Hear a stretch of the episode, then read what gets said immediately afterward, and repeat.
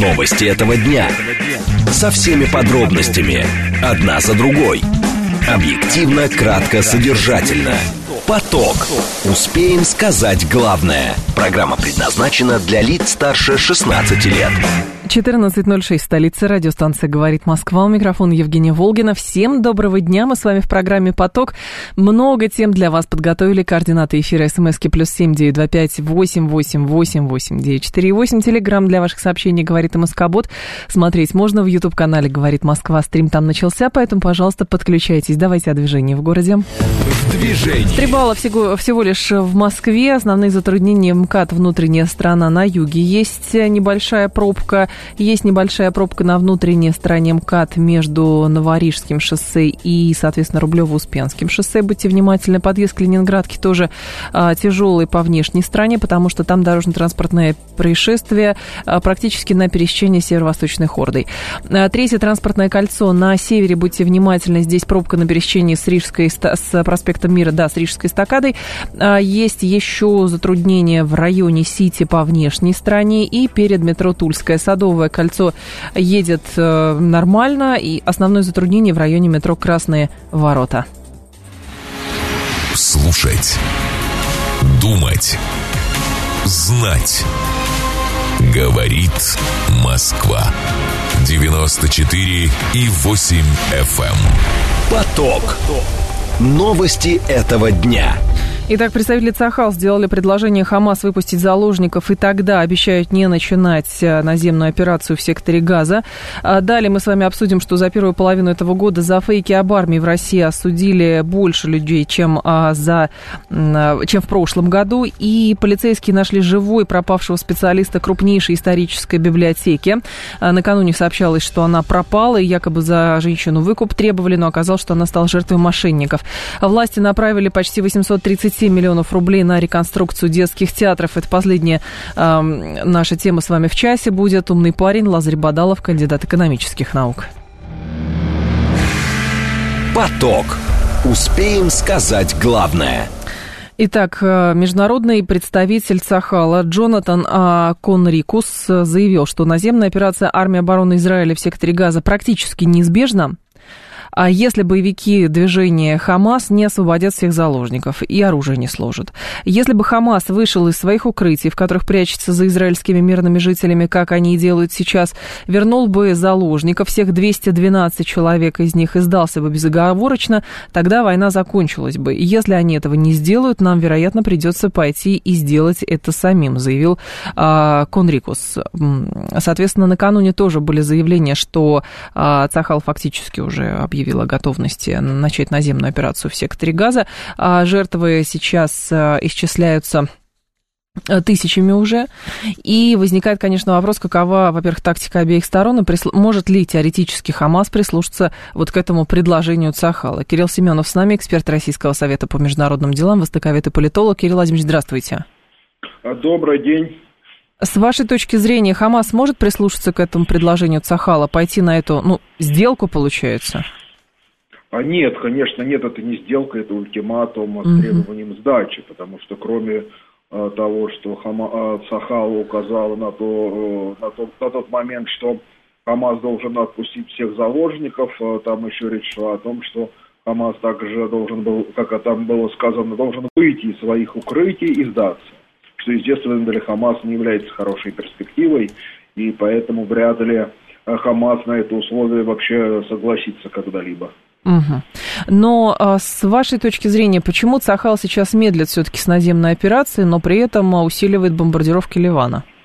Приграничья. Вот именно два этих момента, они как раз и связаны. Именно задержка наземной операции связана с тем, что на северных границах Израиля Хизбалла накапливает силы и, в общем-то, готова к активным действиям. Она уже продемонстрировала свою готовность, там они подбивали, имеется в виду бойцы Хизбаллы, израильские танки, были атаки на блокпосты Израиля и тому подобное. То есть в случае, если начнется наземная операция против сектора Газа, с большой долей вероятности можно ожидать эскалации на северных границах Израиля, на границе с Ливаном. Уровень этой эскалации пока, опять же, Израиль не может точно прочитать. Либо это просто будет увеличение количества обстрелов со стороны Хизбаллы, либо можно говорить о проникновении уже больших групп, так называемых ДРГ, да, диверсионно-разведывательных групп Хизбаллы на израильскую территорию. Это все может перерасти в большую битву, да, на северных границах Израиля. Да. И плюс надо иметь в виду, что у Хизбаллы есть серьезные ресурсы для усиления. То есть на территории Сирии находятся многочисленные ее, как это можно сказать, крылья или филиалы, которые входят также в исламское сопротивление, то есть военные крыло Хизбалла, они состоят как и сирийцев, так и из иракцев, и там просто находятся различные шиитские, как иракские, так и иные группировки. И в случае вот, начала наземной операции, вовлечения Хизбаллы в боевые действия против Израиля, эти силы могут перейти как в Ливан на помощь Хизбалле, также могут начать действовать и территории Сирии. Они, кстати, расположены во многом в провинции Дера и Кунейтра, то есть на границе с Израилем, и это все может перерасти в большой конфликт. Поэтому и Вашингтон оказывает определенное воздействие на Израиль, чтобы тот просчитал все последствия и, конечно же, начинал, да, сухопутную операцию так, чтобы она была, в общем-то, хорошо продумана и все риски были учтены. Безусловно, Вашингтон подталкивает Израиля к этой операции, он не выступает против ни в коем случае, но, тем не менее, он хочет минимизировать риски. Как это будет сделано, пока, опять же, не ясно. Видимо, не ясно это Израилю, поэтому он и тянет с началом операции. Кирилл Владимирович, здесь другой момент. Просчитывает ли Израиль реакцию, например, мусульманского мира в целом на то, если он начнет наземную операцию? Ну, то есть, как это может выглядеть? Действительно, какие-то войска могут пойти на помощь Палестине или там самому ХАМАСу. Я не говорю про Хизбаллу, а просто про другие государства, которые выступают против Израиля. Или как это еще может быть?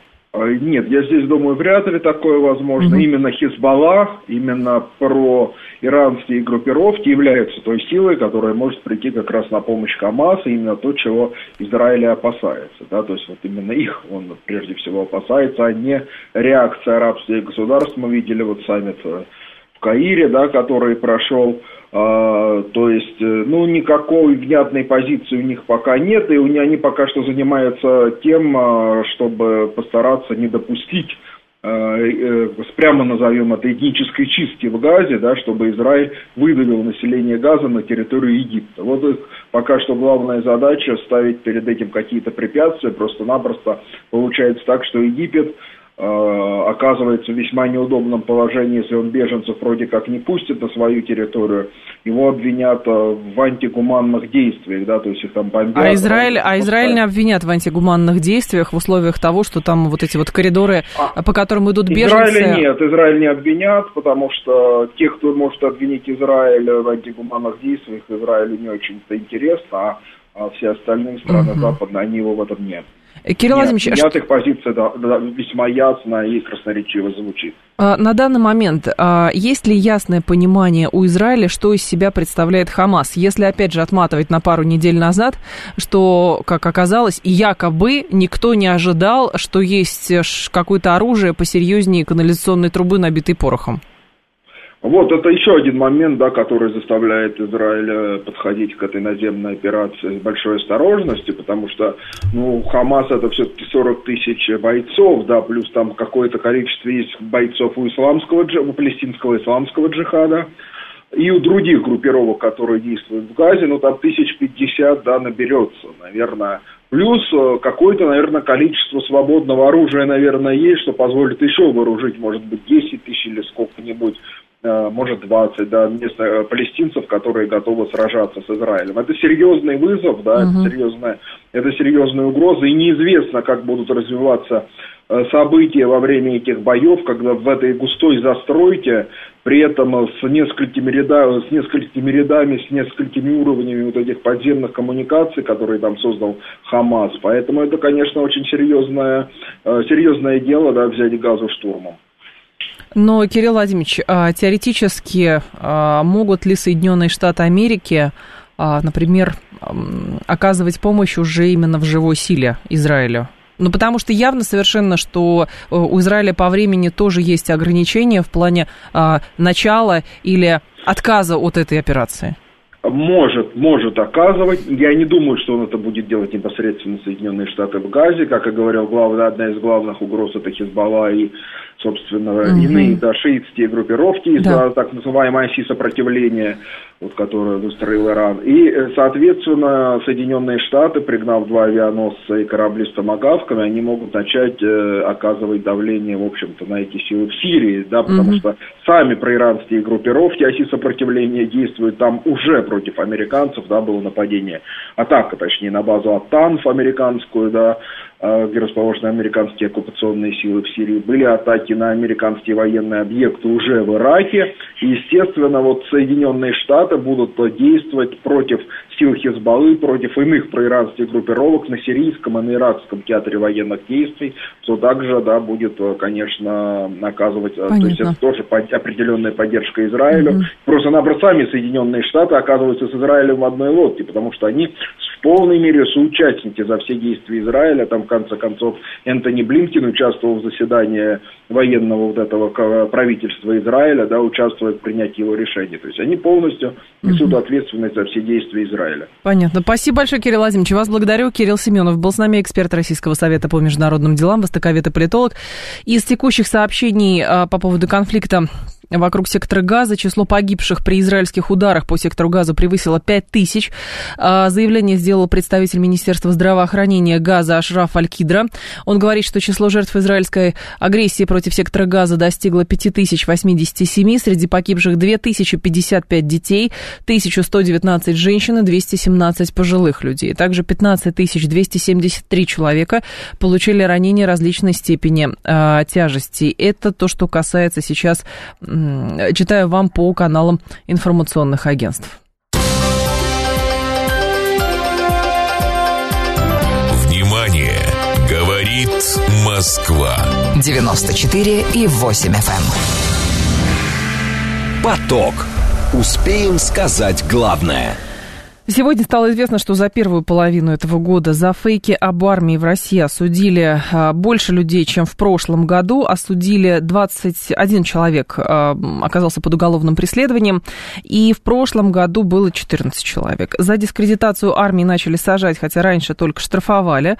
Отмечают СМИ, по обеим статьям к реальным срокам приговорили 10 человек по сравнению с 2 в предыдущем году. По словам юристов, сейчас, соответственно, заканчивается множество ранее начатых процессов, поэтому к концу года число приговоров, в принципе, может вырасти. Здесь речь идет о чем? За первые 6 месяцев 2023 года именно за фейки об армии, это 207.3 статья, российские суды осудили 21 человека, 8 из них приговорены к реальному лишению свободы, еще 3 условно.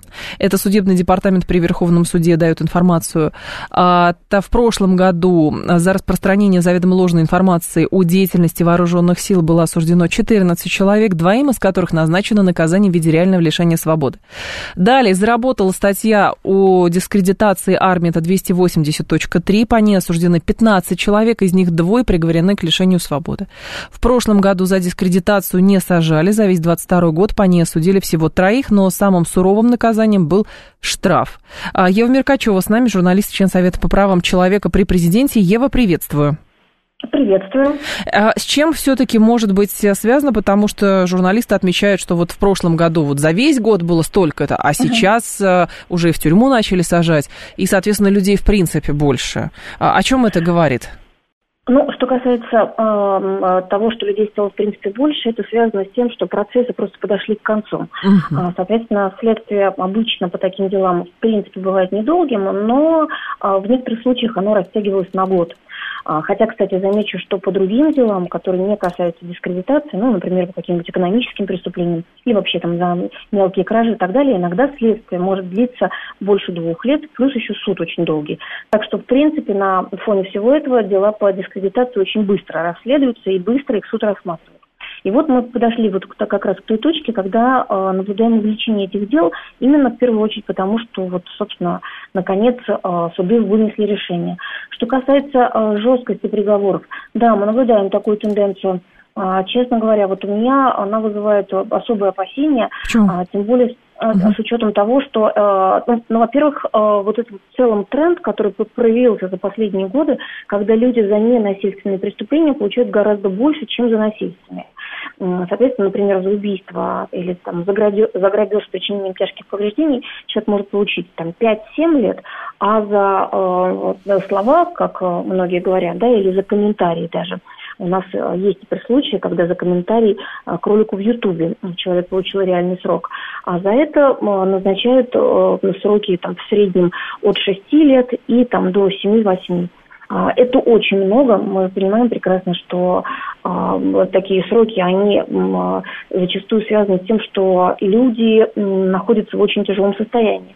Объясню почему. Часть из тех, кого к этим срокам приговорили, страдали уже на момент их задержания серьезными заболеваниями. Часть из них, на мой взгляд, являются психически нездоровыми людьми. Однако почему-то вместо того, чтобы назначить им принудительное лечение, суд принял решение, что вот пусть они едут в тюрьму. И что касается вот отдельно больных людей, для меня это особая тревога и особая боль, потому что среди них есть вот те, на кого вот просто невозможно даже смотреть, когда их в зал суда привозят, и журналисты потом все это фотографируют или снимают ролики. Ну, например, Саша Скоченко, художница, которая имеет серьезнейшие заболевания. Например, Игорь Барышников. Я напомню, что у него столь серьезное заболевание, что ему даже цистому поменяли. И эти все люди находятся в СИЗО в условиях, которые, в принципе, можно считать именно для них, с учетом их заболеваний, пыточными. Потому что, например, Саше требуется специальное диетическое питание, а Барышникову нужно обязательно обслуживать тот механизм, катетеры в животе и так далее. Вот непонятно, к чему эта жестокость, потому что, повторюсь, на мой взгляд, стоило бы, как вначале делали, приговаривать, может быть, к штрафам, да, или к условному сроку, а не давать реальное наказание. Но реальное наказание дается вот в данный момент, то есть времена суровые, наказания становятся суровыми, или здесь работает просто какая-то административная машина, что достаточно штрафов, давайте теперь сроки, может говорить, палочная система, не палочная система. Что? Нам сложно, конечно, представить, какое было указание и от кого оно поступало. Знаете, как это бывает? Иногда там выступают на каком-нибудь коллегии, и, может быть, это представитель прокуратуры или следствия, который скажет, хватит, штрафами мы ничему их не научили, примерно так. Давайте реально теперь. И присутствующие при этом представители судов, опять же, прокуратуры и так далее, делают из этого выводы и принимают их ровно как сведения к тому, чтобы действовать таким образом. А при этом, повторюсь, эти механизмы чисто человеческие, как будто бы отключаются. Если человек тяжело болен, нужно в первую очередь думать о том, что с ним будет происходить в местах заключения. И уж потом думать о том, будет ли это какая-то воспитательная мера для всех остальных или нет. Людей, поверьте, большинство из тех, кто был за фейки приговорен, и их уже напугало само то, что их задержали, да, за то, что их все равно признали виновными. Достаточно этого. Я, честно говоря, знаю немного случаев, когда бы получил человек за фейки условный срок, да, или большой штраф, и он продолжил бы делать то же самое. Чаще всего такое не происходит. То есть эти случаи, они, конечно, есть, но они не по статистике точно это не львиная доля в такой рецидив. Насколько, Ева, вообще с экспертной точки зрения четко прописано, за что могут привлечь по этой статье и по этой статье, чтобы, понимать, то есть люди шли сознательно этот риск, комментируя, пересылая что-то, заявляя, выходя куда-то, или же все это довольно серьезно растянуто, и поэтому, иногда подбиваются просто.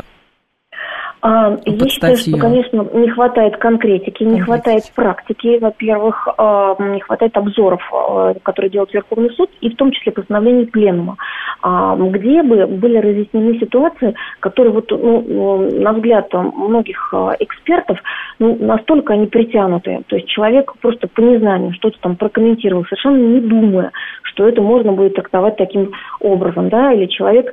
опять же, глубоко не вдумываясь, совершенно по-наивному, сделал какой-то репост. И вроде бы как, даже со стороны, глядя на это, кажется, что ничего в этом страшного нет. Но следствие усмотрело в этом дискредитацию. Понимаете, у нас, например, даже по делу Саши Скученко, есть эксперты разошлись во мнениях. эксперты, которые Следственный комитет привлек, посчитали, что вот то, что она сделала, прям угрозы там, и так далее, да. А другие эксперты, которых защита привлекла, они сказали, что ничего в этих ценниках не было. Там не было ни призывов там, каких-то к экстремизму, там, к чему-то еще. Просто такие, ну вот, пацифистские. Mm-hmm. И судя по этой же, опять же, экспертизе, получалось, что уже и к ответственности, к уголовной, чтобы не привлекать. Можно было административно обойтись. Но вот, повторюсь, поскольку очень много зависит от того, раскручена ли ситуация, история, кто подключился к ней. Знаете, как иногда бывает, чем больше начинают кого-то защищать, тем как будто бы механизм вот этот следственный, да, он включается сильнее и говорит, ну, тогда мы накажем по полной, как будто бы. Вот. Есть еще ряд каких-то условий, которые, опять же, могут быть неочевидны, но вот мы потом начинаем анализировать и смотрим, что кому-то вроде за одно и то же дают административное наказание, а кого-то уже к реальному сроку приговаривают. И вроде бы, повторюсь, условия совершенно те же. И писали примерно одно и то же они. Но вот такая серьезная разница. Конечно, это вызывает вопросы. Ева, другой момент. Есть ли, соответственно, то есть есть такая точка зрения экспертов, что там времена непростые, Уголовный кодекс тоже как бы ставит рамки в эти непростые времена, и на адаптацию общества к определенным запретам, стигмам и так далее просто нужно время, а потом все примерно будут понимать пределы дозволенного. Абсолютно верно. То есть сразу же наказывают, причем иногда за одним числом. То есть еще закон не вступил в силу, а человек там какой-то пост написал, а его пытаются за это привлечь. Это неправильно. Люди некоторые до сих пор не осознают, что живут в иной реальности, и где там за какие-то слова, за которые раньше никто не смог даже подумать, что можно наказать, сегодня они подвергаются уголовной же ответственности. И вот эта адаптация, она крайне важна. И тут, как мне кажется, было бы хорошо, чтобы, например, была бы какая-то, знаете, такая просветительская там история, да, задержали человека, и с ним поговорили правоохранители, сказали, понимаешь, вот ты написал пост, вот сейчас вот такое время, и вот статья такая у нас теперь есть в Уголовном кодексе, твой пост под нее может подпасть. Человек на это мог бы ответить, понял, да, не знал, пост удалил, ну и как бы все, что называется, закончилось мирно. Но желание наших правоохранителей сделать на этом палки, показать, что они вот борются с противниками, как они их представляют, режима, да, это все на самом деле только нагнетает. Во всех ситуациях, когда можно было бы решить это мирно, плюс заняться профилактикой, а почему-то, опять же, как я говорю, борются, скорее всего, за палки, ну или, может быть, демонстрируют, что вот якобы очень много вот таких людей, с которыми нужно очень жестко поступать. И вот мы сейчас наблюдаем. Понятно. Спасибо, Ева, большое. Ева Меркачева была с нами, журналист, член Совета по правам человека при президенте. Так, что-то там, так послушать все безобидные, незаконно осужденные, все они знали, пусть посидят, говорит Виктор. Ну, во-первых, на это, Виктор, сразу, понимаете, вот откройте все дела по этим статьям, а еще статьи об оправдании экстремизма, терроризма, а еще есть статьи об экстремизме, а еще есть статьи о госизмене и так далее. Ну, как говорят опытные люди, что, в общем, к любому человеку предъявить претензии, в принципе, можно. И найти что-то там тоже можно. Но времена сейчас тревожные, времена сейчас непростые, поэтому лишний раз, соответственно, хорошо в социальных сетях, конечно, ничего лишнего не писать, вот, а свое мнение держать при себе. Ну, есть такое, есть такое. Вот. И, соответственно, понимаете, то же самое можно сказать про людей, которые говорят, а я не ведал, что творил, когда, в общем, шел, мне кто-то написал, сказал, возьми коктейль молотовый и кинь его в военкомат, что такое, таких, или подожги релейный шкаф. Ну, то же самое, просто голова на то, в принципе, и дана, чтобы понимать последствия. Ну, еще, да, еще быть крайне внимательным в такие непростые времена. 14:30 новости, продолжим. Новости этого дня. Со всеми подробностями. Одна за другой. Объективно, кратко, содержательно. Поток. Успеем сказать главное. 14:35 в столице. Радиостанция «Говорит Москва». У микрофона Евгения Волгина. Всем доброго дня. Мы с вами продолжаем. Детективная абсолютная история на прошлой неделе произошла, но сегодня она, в общем, относительно благополучно разрешилась. Полицейские нашли живой пропавшего специалиста крупнейшей исторической библиотеки. Маргарита Стручева стала жертвой мошенников. 65-летняя женщина в течение недели пряталась по разным отелям от правоохранителей, думая, что ее ищут преступники. А в итоге она просто оказалась жертвой аферистов. СМИ пишут, что аферисты с ней связались в начале октября. Убедили женщину, что с ее счета попытались списать средства, и с него следует срочно снять деньги. После этого библиотекаря уговорили перевести наличные на безопасный счет. Ну, все мы знаем, что это за безопасный счет. А также взять кредиты еще в других банках. Через 2 дня ей позвонил якобы сотрудник Центрального банка. Попросил Стручеву помочь другой пенсионерке спасти деньги. К дому библиотекаря приехала пожилая женщина с миллионом рублей, которые они вместе отправили мошенникам через банкомат. То есть 2 жертвы. Как бы сеть образуется. И в итоге на следующий день ситуация повторилась. Неизвестная женщина привезла 12 миллионов рублей. 8 октября Стручева схожим образом помогла еще 2 пенсионеркам. 13 октября библиотекарю позвонила соседка, которая заявила, что ее ищет полиция. Стручева связалась с якобы специалистом Банка России, который посоветовал ей скрыться в гостинице, отключив телефон. И убедил женщину никому не говорить о своем местонахождении. Ирина Смолярчук с нами, клинический психолог, гештальт-терапевт. Ирина Геннадьевна, здравствуйте. Здравствуйте, Евгения, здравствуйте, друзья. Скажите, да, пожалуйста, почему люди впадают в такую панику, готовы выполнять требования мошенников, и фактически мошенники что-то такое сделали, что вот не только вот эта женщина стала жертвой, к ней присоединилась еще одна жертва и еще, то есть какая-то сеть прям образуется. Почему так происходит? В быту принято думать, что все они стали жертвами гипнотизеров, каких-то специалистов по нейролингвистическому программированию. На самом деле, к сожалению, причина здесь достаточно тривиальна, банальна. 3 фактора, управляющих поведением жертвы. Первый – это, к сожалению, склонность к авантюризму. Он самый доминирующий. Второй – это страх. Да, им же начинают угрожать, либо, напротив, пробиваются в такие эмоциональные точки, проявляют нарочитую заботливость, да, например, да, и люди активно откликаются, потому что сегодня мы все, Евгения, мы сегодня все живем в дефиците внимания. Когда это началось вот с момента пандемии, потом другие события, мы все хотим внимания, подтверждения своей важности. Посмотрите на сам сценарий преступления, это же настоящее криминальное чтиво, да, детектив такой, который захватывает. И третий фактор, забыла сказать, конечно же, это склонность к ведомости. Вот человек готов доверять, он управляемый. Это такая, знаете, детскость. Я уж беру последний фактор, он редко встречается, но тем не менее про старческую деменцию хочется сказать. Вот сегодня вот эта поговорка «старый да малый», наивность человеческая. Люди старшего поколения, они привыкли верить маркетинговым ходам, рекламе, они привыкли верить тем, что им говорят. А знаете, я заметила, что сегодня многие банки взялись защищать и проверять сомнительные сделки стариков. Они как будто бы самих стариков, своих клиентов отгораживают от этого, да. Но, соответственно, Ирина Геннадьевна, да, в какой момент включается? То есть здесь, понимаете, мошенники свою жертву выслеживают, или они как-то за ней наблюдают, или это просто такой тест вслепую, и оказывается, что попадает в яблочко? Скорее всего, Евгений, это тест вслепую, но надо отдать должное мошенникам, не то чтобы снять перед ними шляпу, потому что они мерзавцы, но тем не менее это люди непростые, с первичными знаниями психологии. Есть такое понятие в их лексике «втереться в доверие». Они же не приходят, ни у кого ничего не отнимают, не отжимают, не принуждают под дулом пистолета. Они способны вызвать у человека доверие. Это значит... Услышьте меня, все родственники людей, которые попали в это, все родственники, которые беспокоятся о своих близких. Самое главное, чтобы ваши близкие были осторожными, чтобы они не доверяли, чтобы они всегда сомневались. А для чего мне сейчас хотят сделать добро? С какой стати кто-то хочет мне помочь? Но нужно же понимать, что во взрослом мире все сделки должны быть взаимовыгодные. Это же не отношение матери с ребенком, где все в одно русло вливается, и никакой отдачи мы от ребенка не ждем.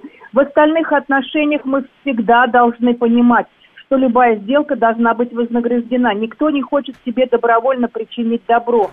Вот каждый раз вот этот здравый смысл, который, конечно же, нас лишает вот этого романтизма, желания доверять, желания расслабляться с людьми, но тем не менее это спасает людей от вот таких бед. 10 раз проверь, прежде чем доверь. Это закон выживания. Ирина Геннадьевна, а почему не готовы такие люди, видите как, эти мошенники действовали как? Никому никогда ни в коем случае не говори, что мы тебе звонили и пытаемся тебя защитить. Тоже схема абсолютного управления, примитивного. Но почему эти люди не звонят никому? Им что, угрожают, если ты позвонишь? Они же не говорят, мы убьем твоих близких. Нет, они просто говорят, никому не говори.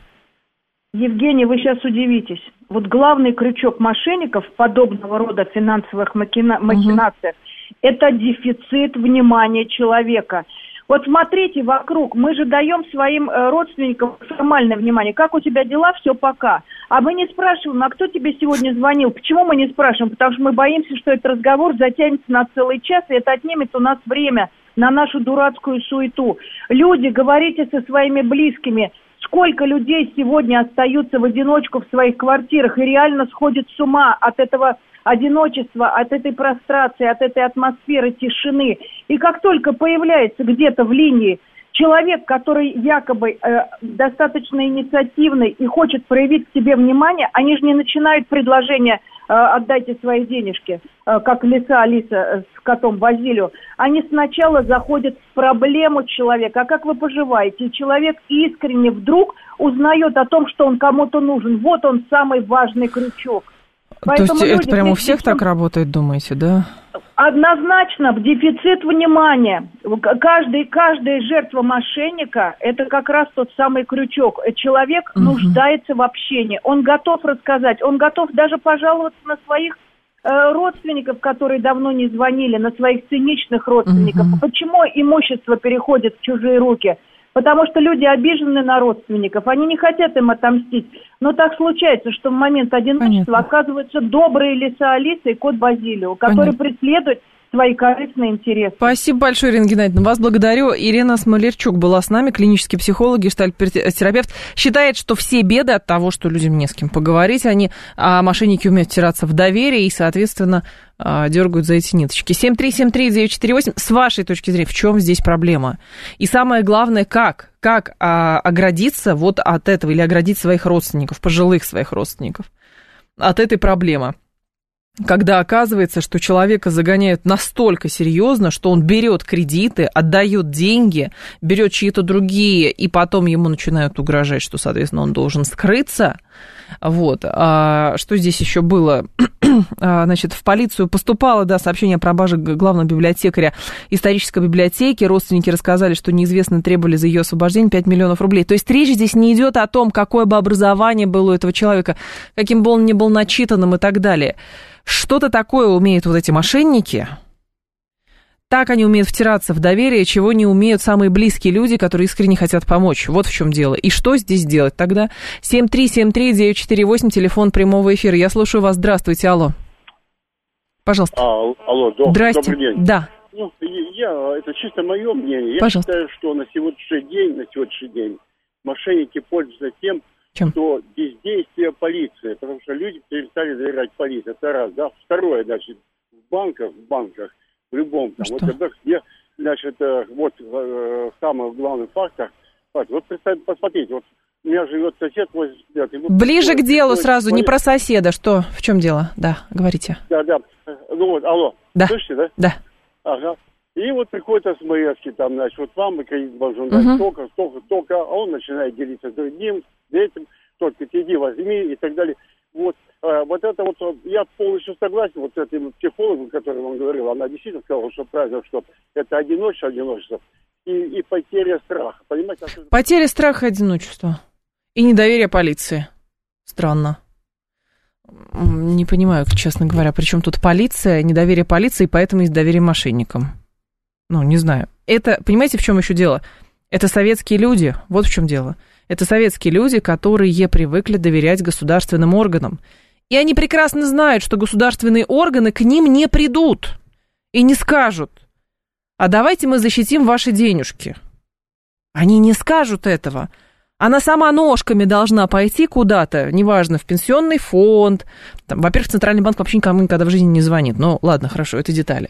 Она сама должна пойти и сказать, что надо мои деньги защитить. В банк должна пойти, в конце концов, когда банки лопались, например.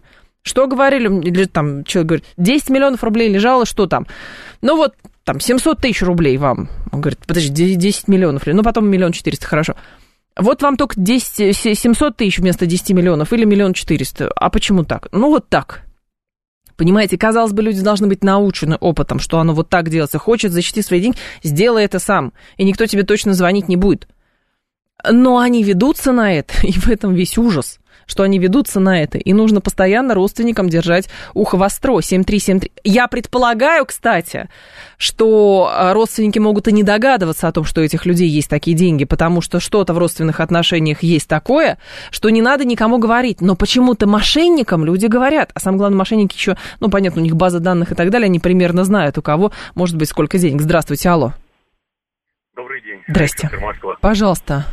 Конкретно не согласен с психологом, о котором вы говорите. Пожалуйста, да. Сколько раз мне звонили подобные мошенники, ага. Все начинается с сакраментальной фразы. Один и тот же рефрен. Вам звонит лейтенант полиции. Да, да. И вам надо по стойке смирно встать. Так. И никто не спрашивает, ой, Александр Анатольевич, а как ваше здоровье? Вам давно не звонили? Вот мы сейчас вам позвоним. Дело не в этом. А в чем? И что касается полиции. Ну-ка, полиция-то здесь при чем? Я тоже нужно не голову включать. Уже сколько раз говорено с мошенниками не общаться, тут же положить трубку. Просто все. Положить трубку, да-да-да. И заняться чем-то другим, чтобы это в гипноз этот не впадать. Нет. Я как человек искушенный, я люблю с ними поговорить, вот честно могу. Но это, подождите, это из области удовольствия, это другое. Я тоже люблю с такими людьми разговаривать, вот, ну, не звонят в последнее время. Видимо, пометили мой телефон в черном списке. Но я понимаю, что можно с ними, конечно, но есть проблема в том, что люди боятся, то есть... Там, да, кто-то звонит, это лейтенант полиции такой-то, или кто-то, это Центральный банк, мы должны спасти ваши деньги. Или бывают очень примитивные схемы. Когда пожилая женщина идет по улице, ей говорят, ой, бабушка, давайте мы вам поможем, видите, вы вот одинокая, давайте сумочки донесем. И она позволяет сумочки донести. А потом они садят, говорят, ой, там, ваше здоровье такое. Они же по-разному втираются в доверие. Говорят, а, кстати, вы знаете, скоро поменяются деньги, и вы помните, как это было на заре современной власти, когда все деньги обнулились, давайте, если у вас есть какие-то деньги, мы, соответственно, вам поможем. И все, она не успевает ничего сделать, и у нее нет уже этих там 500 тысяч рублей, 300 тысяч рублей. А потом спрашивают, а я не знаю, что произошло. То есть схема воздействия разная. Вот, бывает. Повод разный бывает. Но вот как от этого оградиться? Не понимаю, давайте еще вас послушаем. Алло. Добрый день. Геннадий, да, да, Геннадий. Слушайте, вы знаете, у нас и беда, и вроде хорошо. Собственно, ага. Сейчас работает, собственно, звонит, у меня просто родители тоже уже, все такое прочее. Но вот просто вопрос. Базы же утекают там из банков, из этих. Ну почему банки, не знаю, соцслужбы? Это же такая же тайна личных, вот, не знаю, личных данных. Почему нельзя с этой стороны начать работать? Да? То есть, как бы, это же не просто так, там, человек раз... И как бы позвонил, вот они говорят, масса обзвонов. Вот, ну, то есть кто-то знал, да, что у нее есть деньги, понятно. И кто-то знал, что у другой старушки 12 миллионов есть. Согласна. Кто-то сливает эти данные. Ребят, ну надо наказывать в конце концов. Надо нещадно карать и пороть. Да. Причем где-нибудь, да, спасибо большое. Карать и пороть, конечно. Но проблема в том, что это опять к тому, хочешь защититься, сделай это сам. И вот как-то надо тоже этим пожилым старушечкам и дедушкам тоже сказать, что как-то надо... Странное что-то есть подозрительное, любой подозрительный звонок. Бросай сразу трубку. Или скажи, сейчас сын придет или дочь придет, и она с вами поговорит. Они тут же отвалятся. Просто пароль такой. Дочь, сын придет, перезвонить, мне надо с ними посоветоваться. И все. И вот эти вот миллионы будут сохранены. И, соответственно, нервы этих людей будут сохранены. Потому что что с ними потом делается, с этими людьми, когда они осознают всю трагедию произошедшего, они могли эти деньги копить годами, то, соответственно, там уже и не всегда скорая помощь может помочь. Внимание! Говорит Москва. 94,8 FM. Поток. Успеем сказать главное. Власти направили 836,5 миллионов рублей на реконструкцию детских театров. Средства на эти цели поступят в 2023 и 2024 годах. Самую крупную сумму получит Волгоградский театр кукол. На его реконструкцию будет потрачено более 198 миллионов рублей. 630 миллионов будет направлено на модернизацию театров юного зрителя в Бурятии, Марий-Эл, Туве, Забайкалье, а также в Калужской, Оренбургской, Рязанской, Самарской и Саратовской областях. В Кабмине считают, что финансирование планирования позволит увеличить число посетителей детских театров и повысить туристическую привлекательность регионов. С нами сейчас на связи будет Тереза Дурова, народная артистка России, режиссер, художественный руководитель театра Терезы Дуровой. Тереза Ганнибаловна, здравствуйте. Здравствуйте, Евгения, здравствуйте. Скажите, пожалуйста, какие все-таки, с вашей точки зрения, задачи сейчас лежат вот в сфере развития именно детских театров? Хороший вопрос. Очень обширный, я бы заметила. Задач очень много. Воспитание режиссеров, разговор очень серьезный с педагогами, с развитием театра в школе, в конечном итоге с финансированием всего этого для того, чтобы что-то сдвинулось с места. Ну и, конечно, поиск заинтересованных в этом людей. То есть, понимаете, мы можем все что угодно построить, все что угодно профинансировать, но нам нужны люди, которые бы были готовы к этой работе, к работе с детьми. Поэтому тут все надо делать совместно. И театральные вузы, и уже имеющие опыт театры, и педагоги. Вот как я это вижу. Тереза Ганнибаловна, а есть ощущение, что, соответственно, сейчас на детские театры стали больше обращать внимание, потому что, дети тоже зрители, дети нужны, и детям театр нужен, театр воспитывает детей, и, соответственно, в это тоже нужно вкладываться. Почему, задаю вопрос такой, параллель с детским кино. Долгое время считалось, а зачем? Были советские сказки, растите, а еще спасибо Пиксару и Диснею, а все свое не нужно развивать.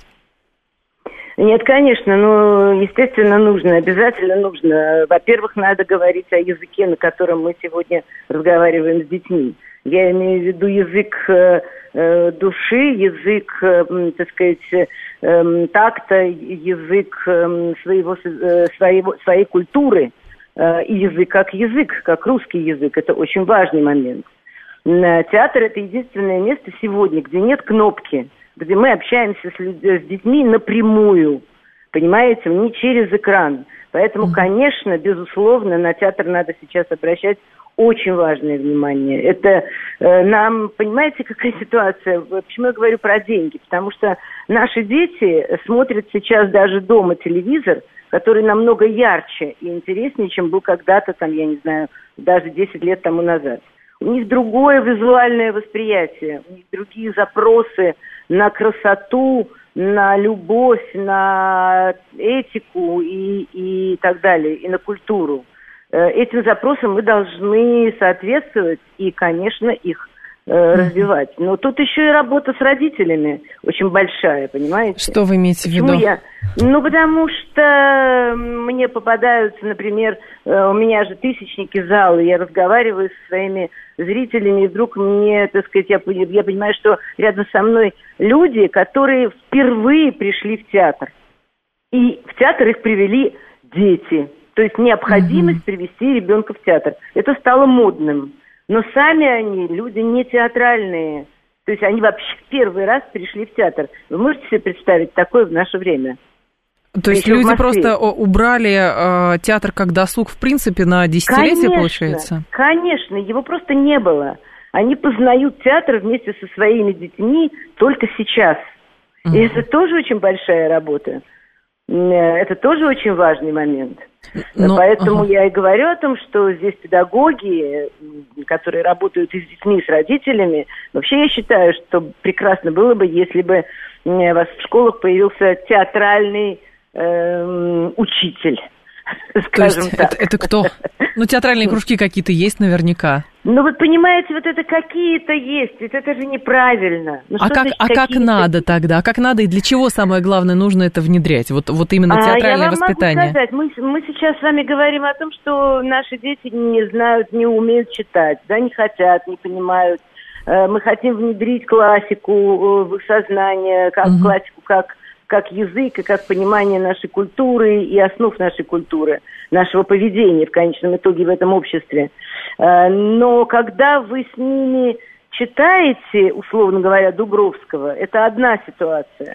Когда вы с ними ставите Дубровского, когда они пропускают это через себя, пытаясь понять, как же его играть, становятся актерами, соучастниками этого события, тогда они прекрасно разбираются во всем, и им нравится очень и анализировать, и думать, и рассуждать, спорить, в конце концов. Понимаете, это другая форма, ну, воспитания нашего, что ли.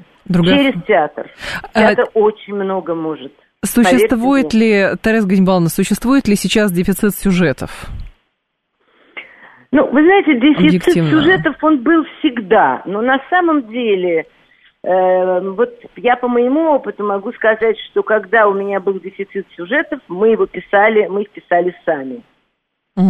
Мы их находили, мы их писали, мы делали спектакли, так сказать, по тому, что мы знаем и видим. Мы изобретали эти сюжеты, брали их из жизни, вспоминали какие-то старые сказки, адаптировали их под себя. Мы не сидели и не ждали, когда придет тот самый драматург, который принесет нам пьесу. А если не пришел и новую сказку не написали, значит, мы сидим и сложили лапки, понимаете? Понятно. Режиссеры, художественные руководители театров, актеры театральные, уверяю вас, они могут очень много продуцировать сюжетов сами. Региональные обмены существуют в практике? По-моему, нет. На сегодняшний день не знаю. Все отдельно работают? Ну, по крайней мере, да. Вот мы выезжаем на гастроли только тогда, когда нам действительно помогают.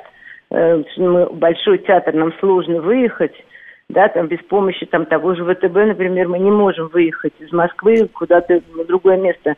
Мы можем у себя принять театры, но эта схема пока не работает. Я ее не вижу, не понимаю.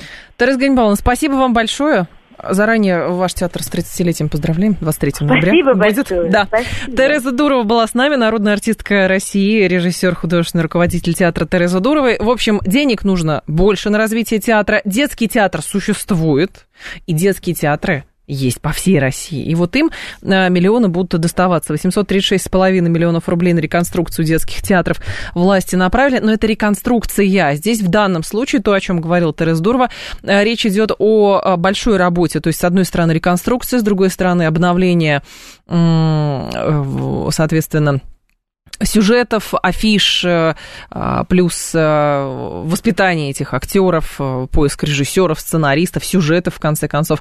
Чёч говорит, работал художником по свету в детском театре кукол, лучше, интереснее, работы уже не будет, говорит Чёч.